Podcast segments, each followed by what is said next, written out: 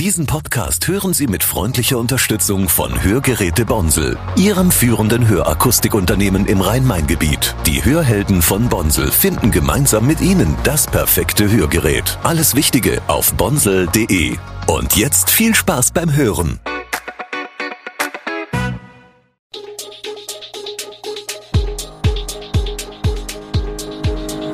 Gude, unser morgendliches News Update. Das Wichtigste aus Südhessen für Sie im Überblick.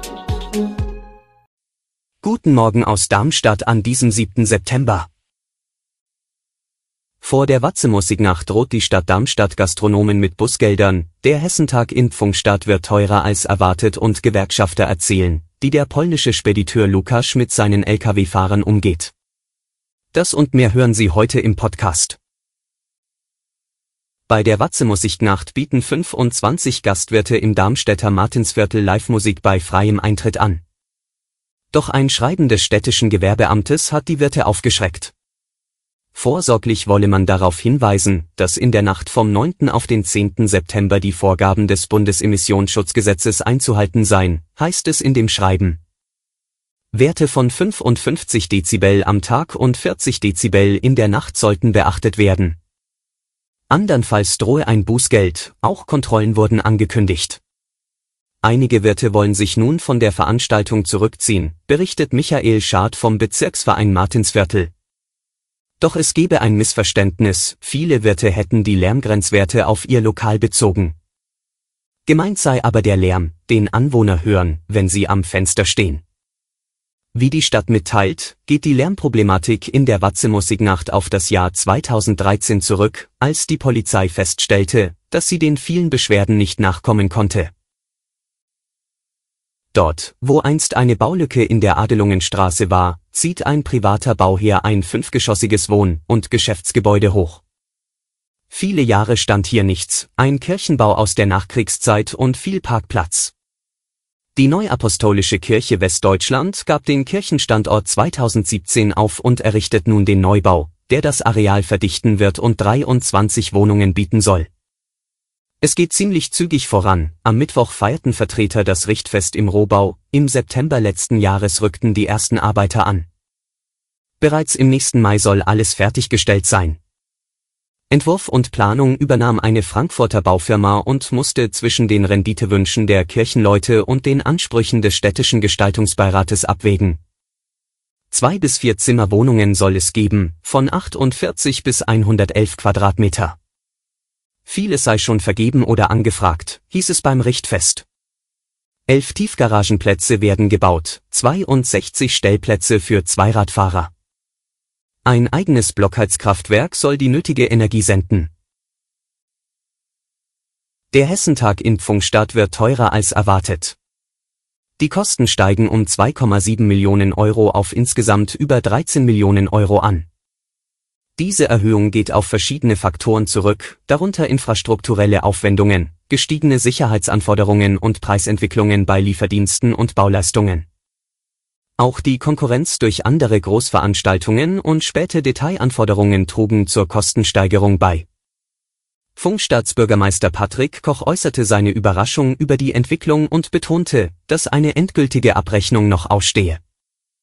Die Stadt Funkstadt wird nun mit dem Land Hessen über die finanziellen Mehrkosten verhandeln.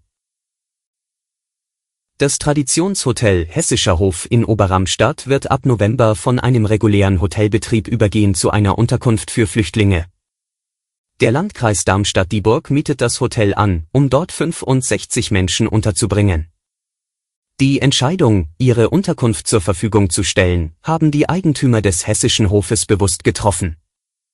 Bettina und Peter Hofmann sagen, wir sehen uns in der Verantwortung und haben bereits Erfahrung mit dieser Arbeit. Seit Beginn des Ukraine-Kriegs haben wir ukrainischen Menschen kostenfrei unsere große Hotelwohnung zur Verfügung gestellt, dabei sind auch Freundschaften entstanden. Für den Landkreis sei das zur Verfügung gestellte Hotel ein Glücksfall, sagt die zuständige Fachbereichsleiterin. Ein kleiner Wermutstropfen für Oberramstadt bleibt allerdings, mit dem hessischen Hof schließt die einzige namhafte Unterbringungsmöglichkeit in der Stadt. 2400 Euro Monatsgehalt. Damit locken der polnische Spediteur Lukasz Mazur und sein Team neue Fahrer für seine drei Speditionen in und um Krakau an, erzählen Gewerkschafter. Rund 90 Lastwagenfahrer streiken seit gut sieben Wochen an der Raststätte Gräfenhausen an der A5 zwischen Frankfurt und Darmstadt, um nicht erhaltenen Lohn zu erkämpfen. Um die Männer aus Georgien, Usbekistan, Kasachstan, Tadschikistan, der Ukraine und der Türkei kümmern sich unter anderem Mitglieder des Deutschen Gewerkschaftsbunds, DGB. Wie Mazur neue Fahrer anwirbt und mit ihnen umgeht, hat der DGB detailliert in zwei Dokumenten aufgeschrieben, die dieser Zeitung vorliegen. In einem vom DGB beschriebenen Fall musste ein Fahrer, der aus einem EU-Drittstaat kommt, für ein Vorstellungsgespräch 1000 Euro zahlen. Da die Fahrer aus Nicht-EU-Ländern kommen, seien laut DGB zusätzliche Dokumente erforderlich, damit sie legal in Europa arbeiten können. Als seine Papiere fertig waren, kostete dieser Service den betroffenen Fahrer weitere 1200 Euro. Laut DGB zeige die Fallstudie, wie die Fahrer in der Falle sitzen und nicht den gesetzlichen Lohn erhalten. Im aktuellen Streik geht es für die Fahrer insgesamt um 543.000 Euro. Alle Infos zu diesen Themen und noch viel mehr finden Sie stets aktuell auf echo-online.de. Gute Südhessen ist eine Produktion der VAM von Allgemeiner Zeitung, Wiesbadener Kurier, Echo Online und Mittelhessen.de. Redaktion und Produktion die NewsmanagerInnen der VAM. Ihr erreicht uns per Mail an audio.vam.de.